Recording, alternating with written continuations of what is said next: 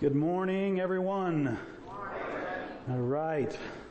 Noah and Will are passing out your outline for today. Uh, let's continue in worship this morning. You all are singing like crazy. I love it. Love to hear it. Give me a sec to get in order. When Stephanie and I were eating breakfast this morning, she looked at me. I was looking at my notes and she goes, are those your notes? See if I can read what my notes are so that we can have a wonderful time this morning. What's my time, guys? What, what do I have to? 10.30? Whoa, anybody? Don't You don't care? Ooh, I won't even turn my timer on. Are you guys ready? yeah. All right, turn in your Bibles to Acts chapter 2. What? ready to stop already? Acts chapter 2. Acts chapter 2. We're going to be in a couple of passages in Acts this morning. Um, you better get a pen. Do you have a pen? Get a pen. Because this is not a passive activity. Today we're going to be talking about devoting ourselves to the apostles' teaching. When you are teaching, there's learning. When there's learning, there's teaching. So I expect you to pay, take notes. You should be taking notes. I spent a lot of time creating an outline for you. Have I made you convicted yet? Pull out those pens. Pull out those pens. Yes, I have a ton of notes. Okay. As we get started, let's pray, frame our thoughts and our minds. Father God, we come to you in such dependency, Lord. We come to, to, to you with a spirit of ex- expectancy. Your spirit is here among us. Those who are believers, you are in and in our hearts you're surrounding us. You are with us. We expect you to meet us. We expect you to open our hearts and our minds to your word. We expect that this time of teaching is a continuation of worship to you, Lord. We've just sung amazing songs to you that, that express our heart and, and the desire that we, we want to become changed by you, that we praise you for who you are and what you've done for us. And this morning as we open your word, we ask you, Lord, to just give our hearts um, and minds uh, new understanding, uh, new um, wisdom from your Spirit. Uh, we ask this in Jesus' name. And I broke this thing already during the prayer. Jeez. Don't even know my own strength. All right, Acts chapter 2. We're going to spend uh, some time. Okay, does everybody have their outline? Okay, you got it. Okay. This is where I'm going. I want you to see where I'm going today. These are the three things that we're going to cover. All of this is important. I want to frame our thoughts for Acts chapter 40, 42 and the, and the, uh, the, the um, those who were devoting themselves to the apostles' teaching. I want to look at some of the terms that are part of that. I want to look at the teaching process that's revealed a little bit in this chapter. And then I want to lead us to there's probably many more, but I want to lead us to seven characteristics of what the apostles' teaching would be. Okay? So those are the three things that we're going to do this morning. So Acts chapter 2, 42, uh, and then we're going to jump over to Luke 1, 1 through 4. So we know this one, Acts chapter 2, 42. And, I'm reading out of the ESV. And they devoted themselves to the apostles' teaching and to the fellowship and to the breaking of bread and to the prayers. Okay, that's our main text. Turn back over to Luke chapter 1, verse 1 through 4. Now, you know that Luke wrote Luke and Acts. So we have to look at what Luke was doing in, in the book of Luke that is seen in the, in the extension of the book of Acts. So Luke says to us in Luke chapter 1, he gives us this, his framework for what he's wanting to do in these two books. Luke chapter 1, 1 through 4 says this, Inasmuch as many have undertaken to compile a narrative of the things that have been accomplished among us, just as those who from the beginning were eyewitnesses and ministers of the word have delivered them to, to us, it seems good to me, having followed all these things closely, for some time past to write an orderly account for you, most excellent Theophilus, that you may have certainty concerning the things you have been taught. So that purpose continues on in the book of Acts. So he's writing, he, he is describing what God was doing in the early church and helping us see what that looks like and helps us frame uh, our thinking. So, number one, framing our focus. We have to look at the context in which Luke is writing so that we understand what he's saying when he says, and they devoted themselves to the apostles' teaching. Luke's purpose in writing the book of Acts is to describe God's work to grow the church. Okay? In doing so, he describes, if you have your, your pen, he describes, underline this, a framework. He describes a framework that we are able to leverage to provide the focus and faithfulness to him for his glory through the great adventure. Okay, this has given us a framework for the purpose of the church.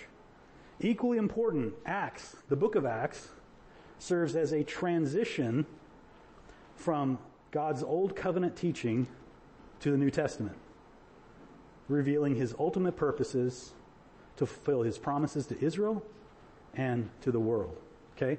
So Acts is that book that is pivotal and the apostles' teaching is helping the community of believers understand what's changed from the Old Testament, Old Covenant, to now what's happening after Christ's uh, life, um, suffering, crucifixion, and resurrection, and ultimately ascension. So let's frame that. We have, we, we know this. The New Testament books are, yes, the apostles' teaching, but those weren't there yet. So so what Luke is telling us is what, how this happened, how we came to get the, the fullness of the apostles' teaching after they were written, which is, depending on your scholarship, these books, New Testament books written anywhere from early 50s to late 60s. So this is what's happening post Christ ascension in the, in the growth of the early church. And I think that's helpful for us to know what was, what were the apostles supposed to be teaching, and how does that help us understand uh, uh, how we live and act today? So, so that frames us. It's a uh, Luke's giving us a description of how God is growing His church. He gives us a framework for what the church would be about. Now, let's look at some terms. We're back in Acts 2:42. Let's look at some terms. They. So you got a terms, you got two things involved in here. You got terms and you got a process. So we have they. Who's they? All the believers who uh, Peter had just preached the gospel and the Holy Spirit added to their number around 3,000 plus well, approximately 120 who were with Christ. So there's, you know, somewhere around 3,500, maybe some more. Those were the people who were devoting themselves to the apostles' teaching. So they devoted. Last week, KT and Joel did a wonderful job talking about what devotion means. You have this handout. You should be keeping that uh, available. Uh, we want you to see this and uh, keep keep taking notes here. They devoted themselves. Okay, what does that mean? Well, there is both a personal devotion they devoted themselves and they collectively devoted themselves. So it wasn't just one person saying, I'm going to be devoted to the apostles' teaching. It is we as believers together are going to devote ourselves the apostles' teaching. To what? Everybody's, in, in one sense, devoted to something.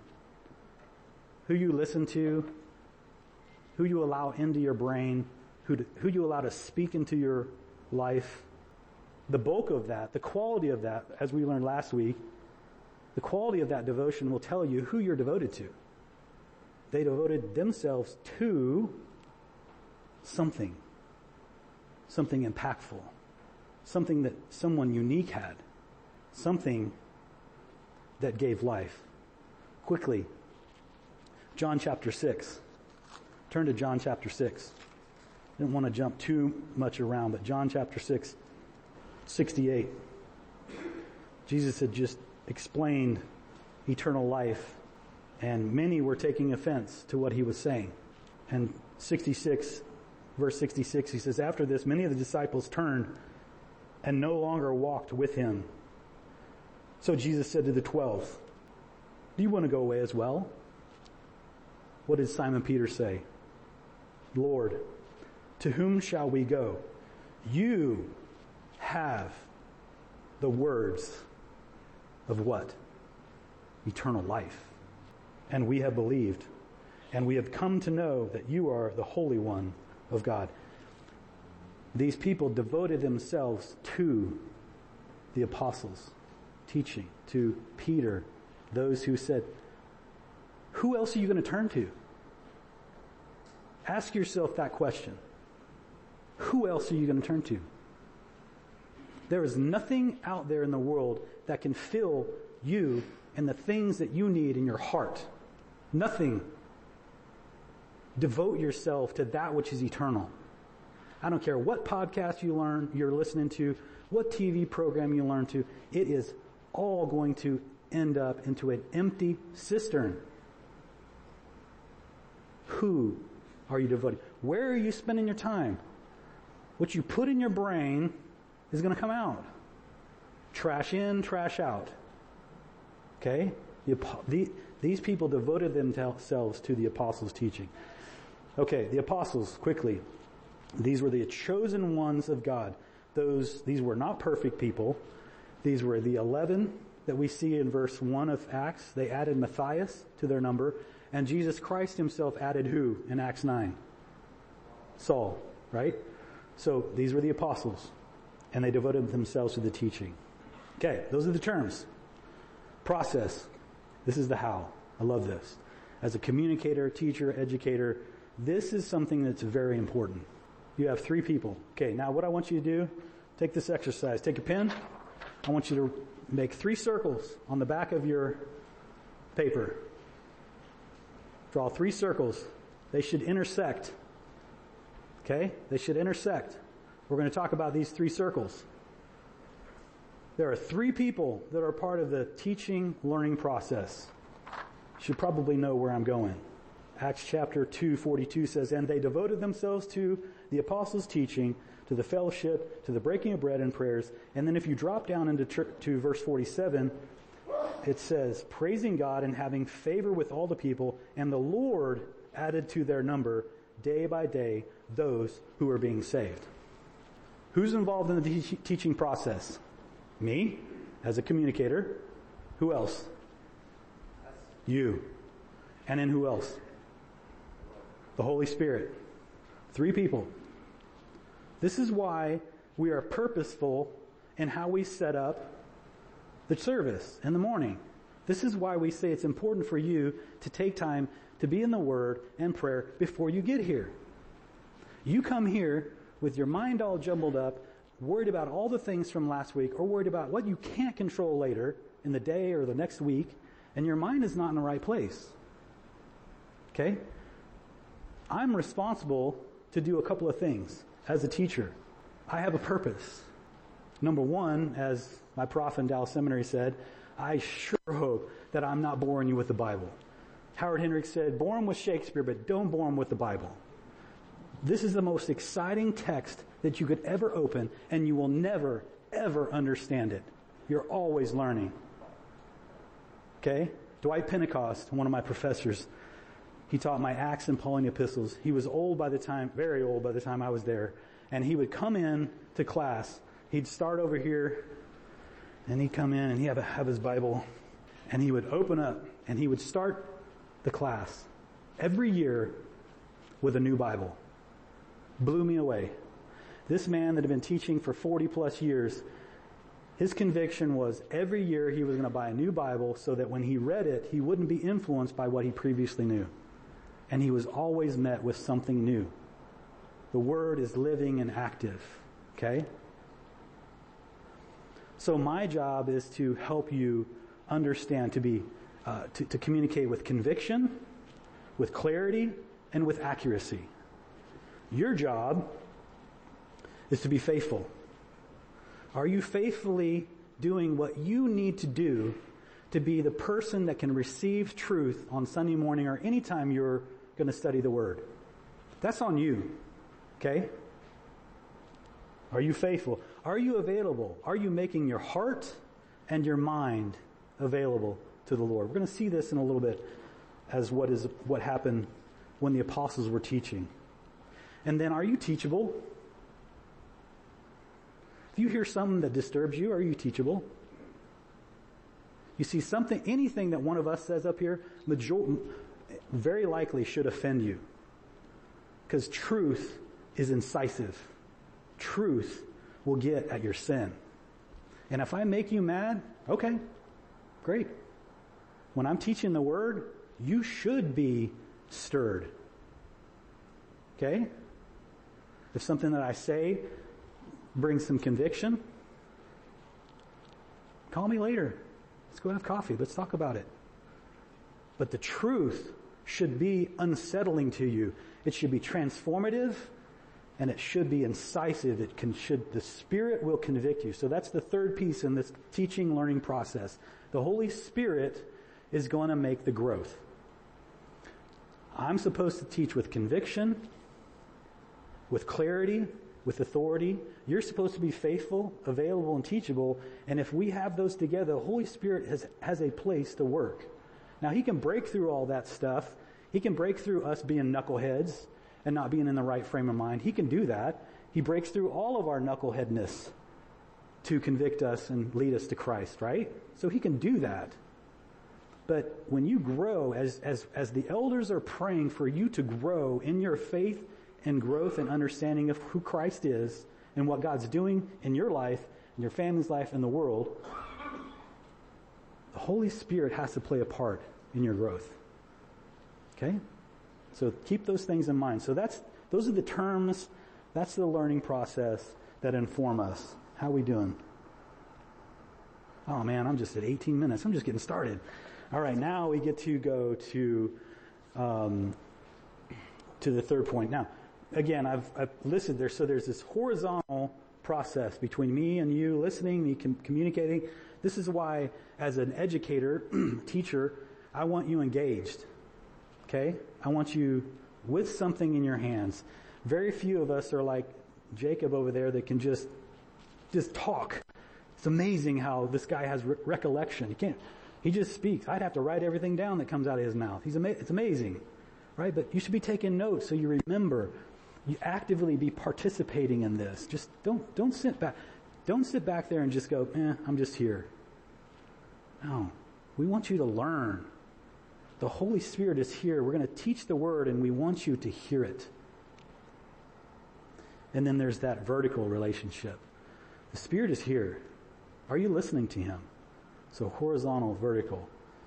Continue to ask, man, if those are hard things, ask, man, I don't really understand that. Write that down.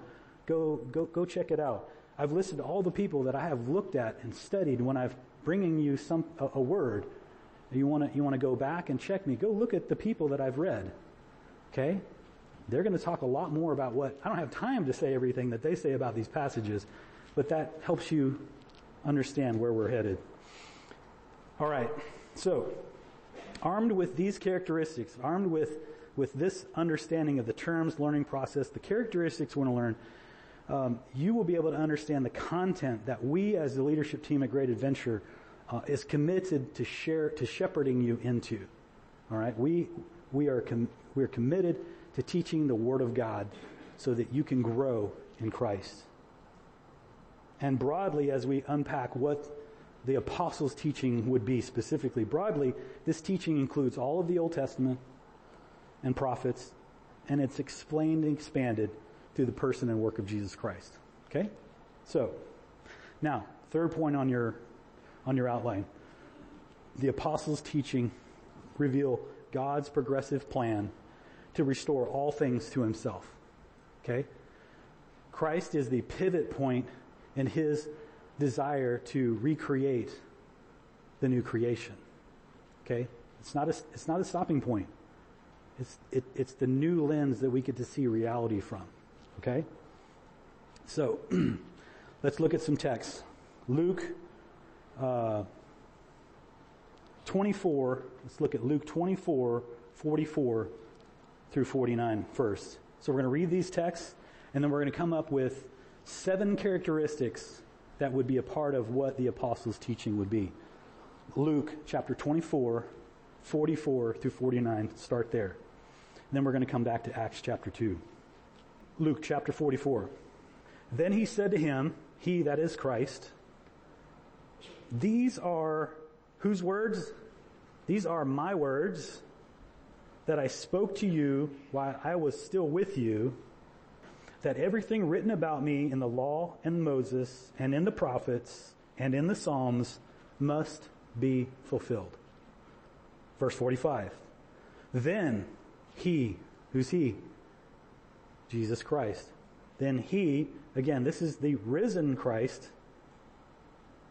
He opened what? He opened their minds.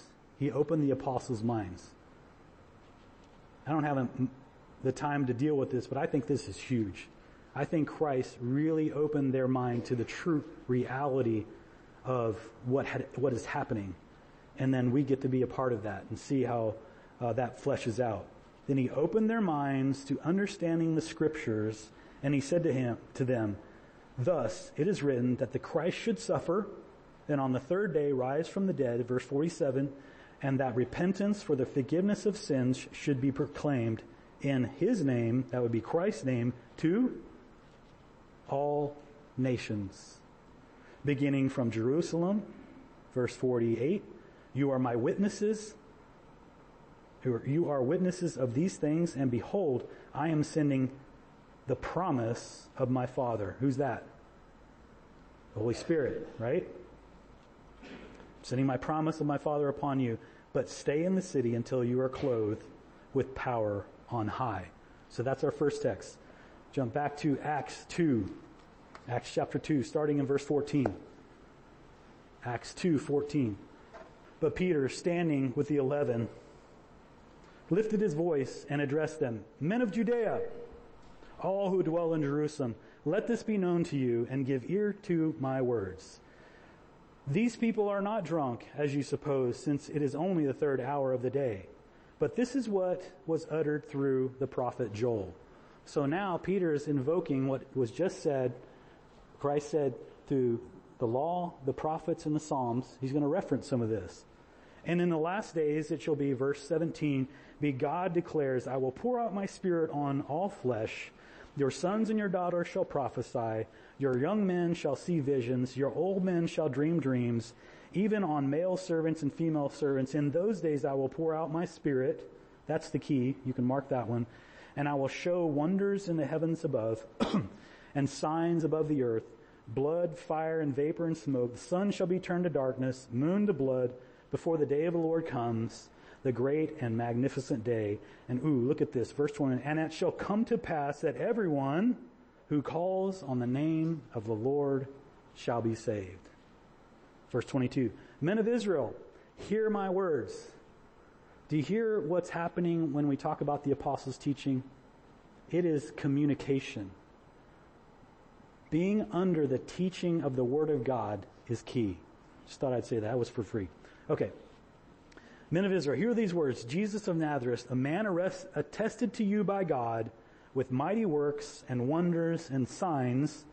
We'll come back to that. God did through him in your midst, as you yourself know, G- this Jesus delivered up according to the definitive plan and foreknowledge of God, you crucified and killed uh, by the hand of lawless men. God raised him up, losing, uh, loosing the pains of death because it was not possible for him to be held by it. For David, here we go, here's a song. I saw the Lord always before me, for he is at my right hand, that I may not be shaken. Therefore my heart was glad, and my tongue rejoiced. My flesh also will dwell in hope, for you will not abandon my soul to Hades, or let your Holy One see corruption. You have made known to me the path of life. You will make me full of gladness with your presence. I love that. That psalm was one of my favorite. I'm glad Peter brings it into the New Testament. Uh, brothers, verse 29, I say to you with confidence about the patriarch David that he both died and is buried and, is, and his tomb is with us today. Okay? Being therefore a prophet and knowing that God had sworn with an oath to him that he set one of his descendants on the throne, he foresaw and spoke about the resurrection of the Christ, that he was not abandoned to Hades, nor did his flesh see corruption.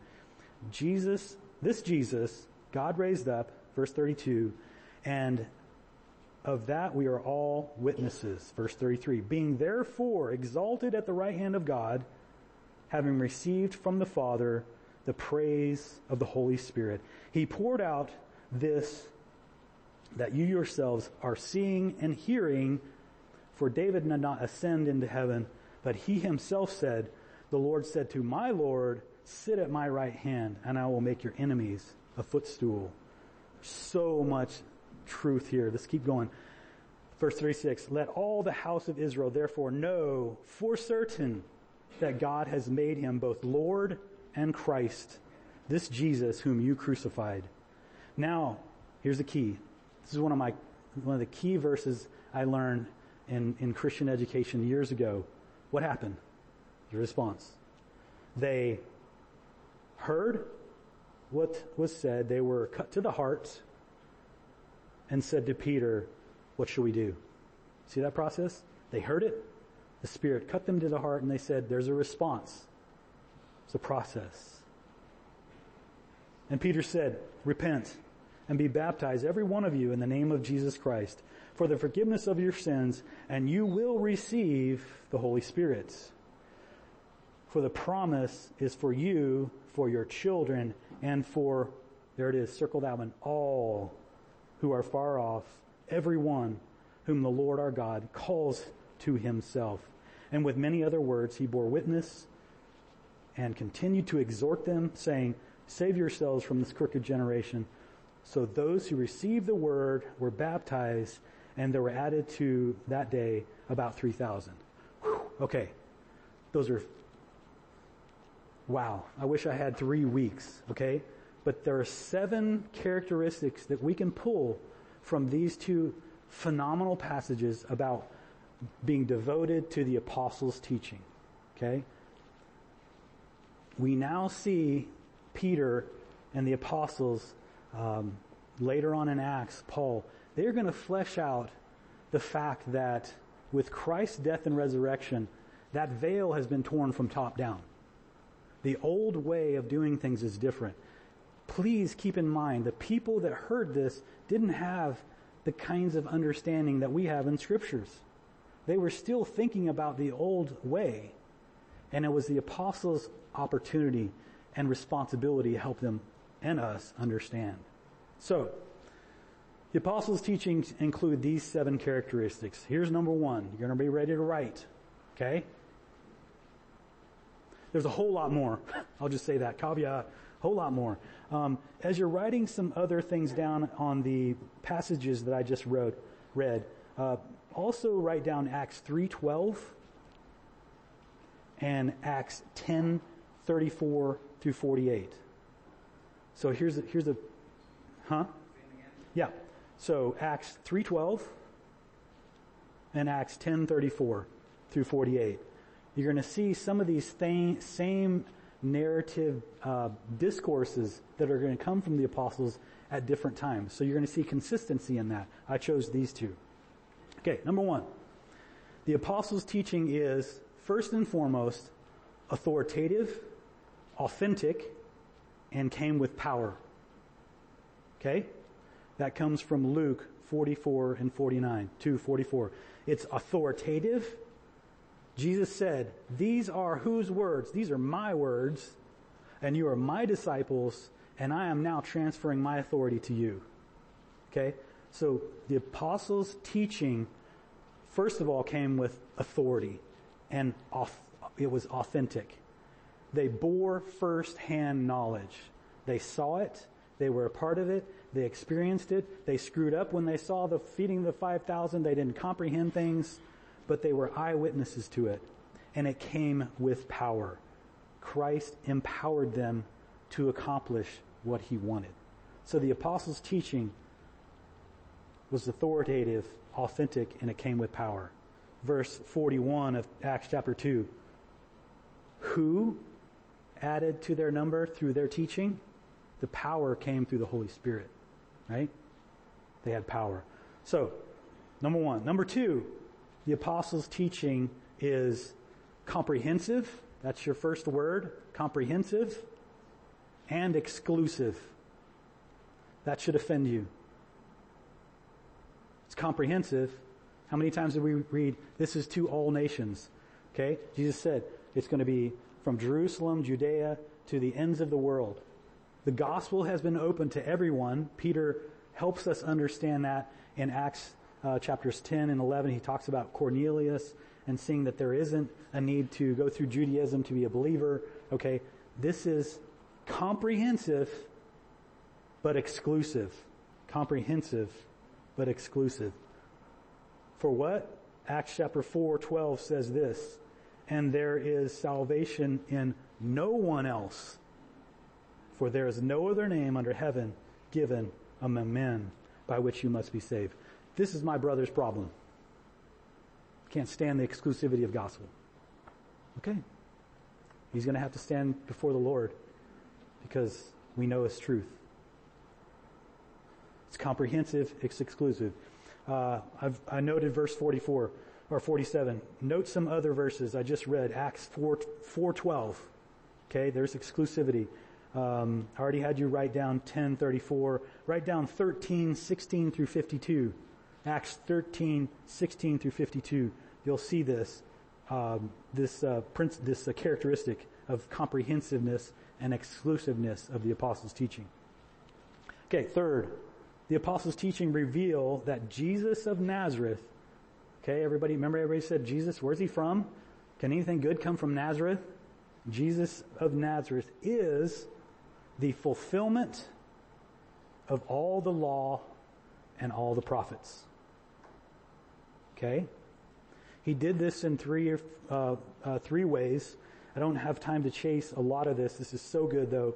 Um, he was attested to by his miracles, right?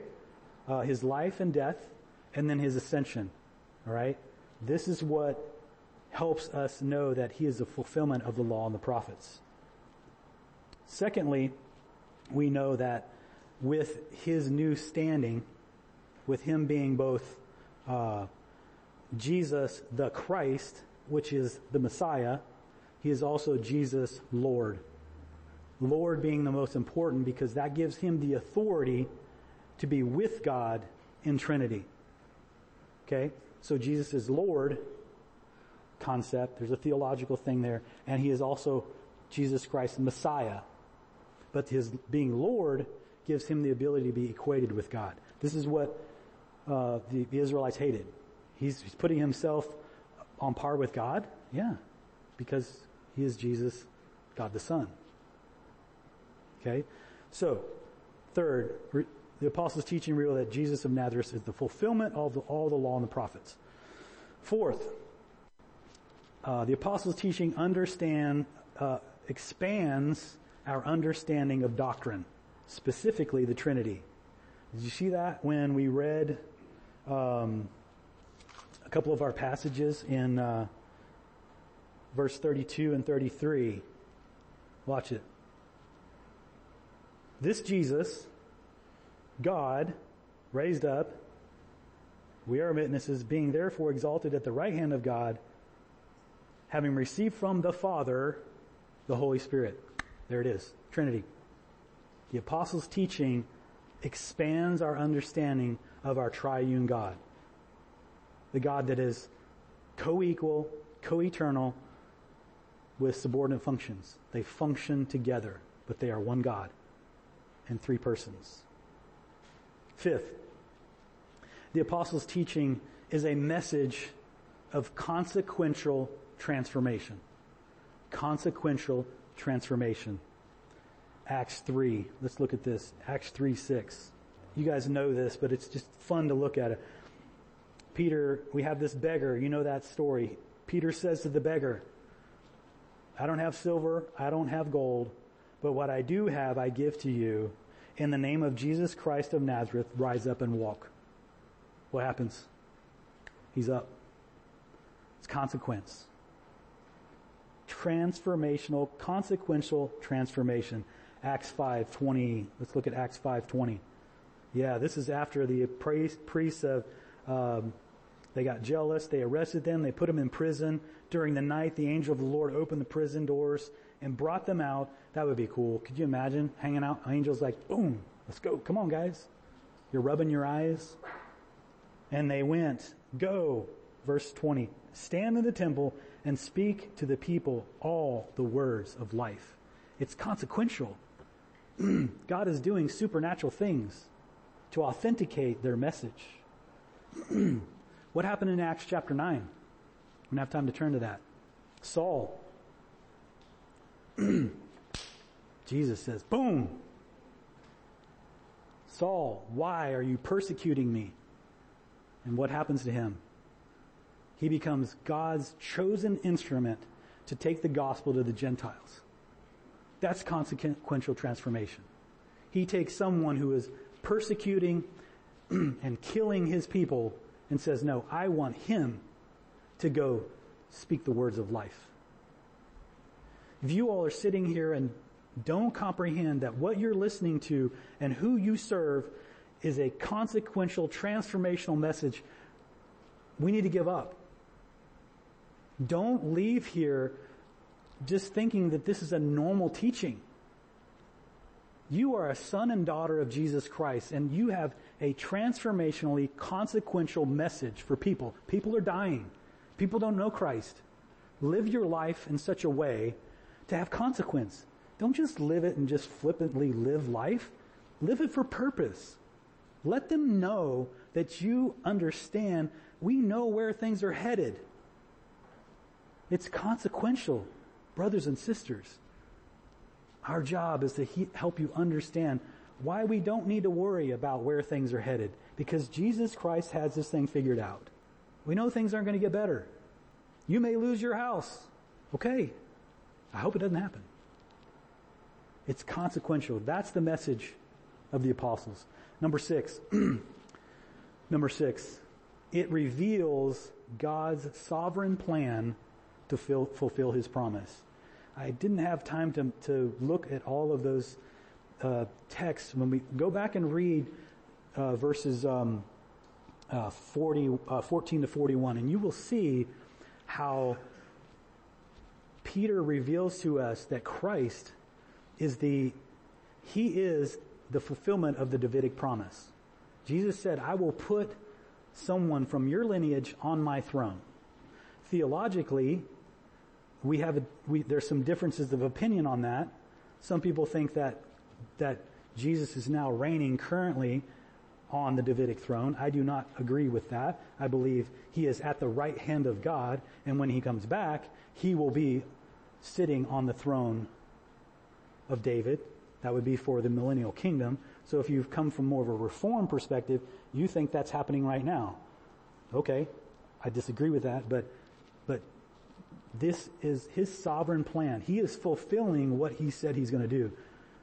From the Abrahamic covenant, we know that all nations will have experience to respond to the gospel. He is sovereignly accomplishing his purpose, and he's not done. It, it, it didn't stop with Christ. Okay? All right? You can get mad at me about that, but Christ is the pivot point, but that's not the focus. He is still doing things to accomplish what he wants in order to recreate perfection. The new heaven and new earth. That's where he's going.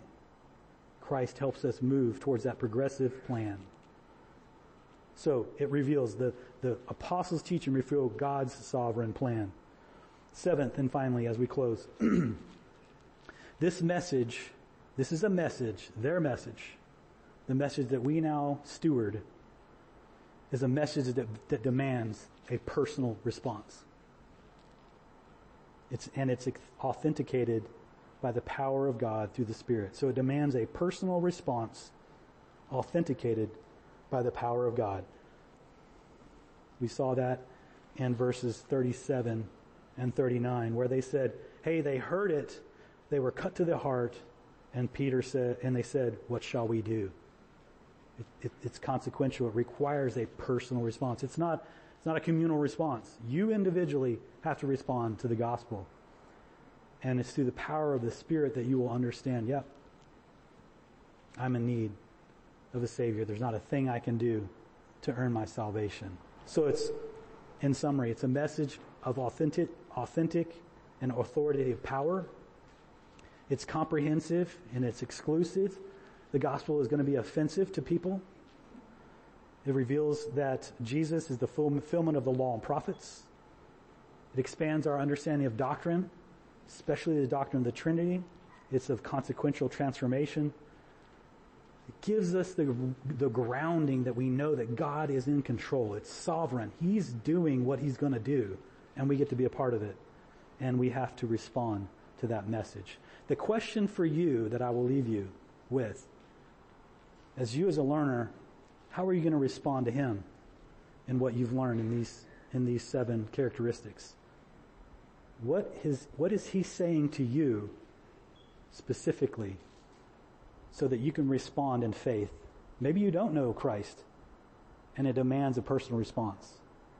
If Jesus is leading him to you, you, himself to you, take care of that today. Talk to one of us, of the elders or anyone. We'd love to help you understand what true life is. if you have not been living a life of consequence, maybe that's what he said to you today. Who are you listening to? Are you letting other people that have cisterns that lead to destruction question you? Are you allowing people to say what Satan said so many time, eons ago? Did God really say? No. We know this truth is true. Let's pray. Father, thank you for meeting us here today. Thank you for revealing your truth to your apostles. Thank you for thank you for allowing us to be a part of the teaching learning process where we can we can hear and we can listen to you and respond. Thank you for, man, just the knowledge that we can know that you are absolutely in control. There isn't a thing that you do not know, that you are, you are our hope. And thank you for making it possible to reach you through your son, Jesus Christ. We, we are so thankful. Holy Spirit, stir up in us what you want us to do in response to your word today. And help us to be faithful in applying that to our lives.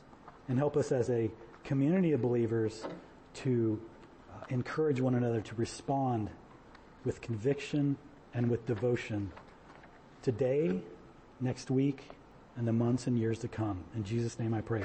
Amen.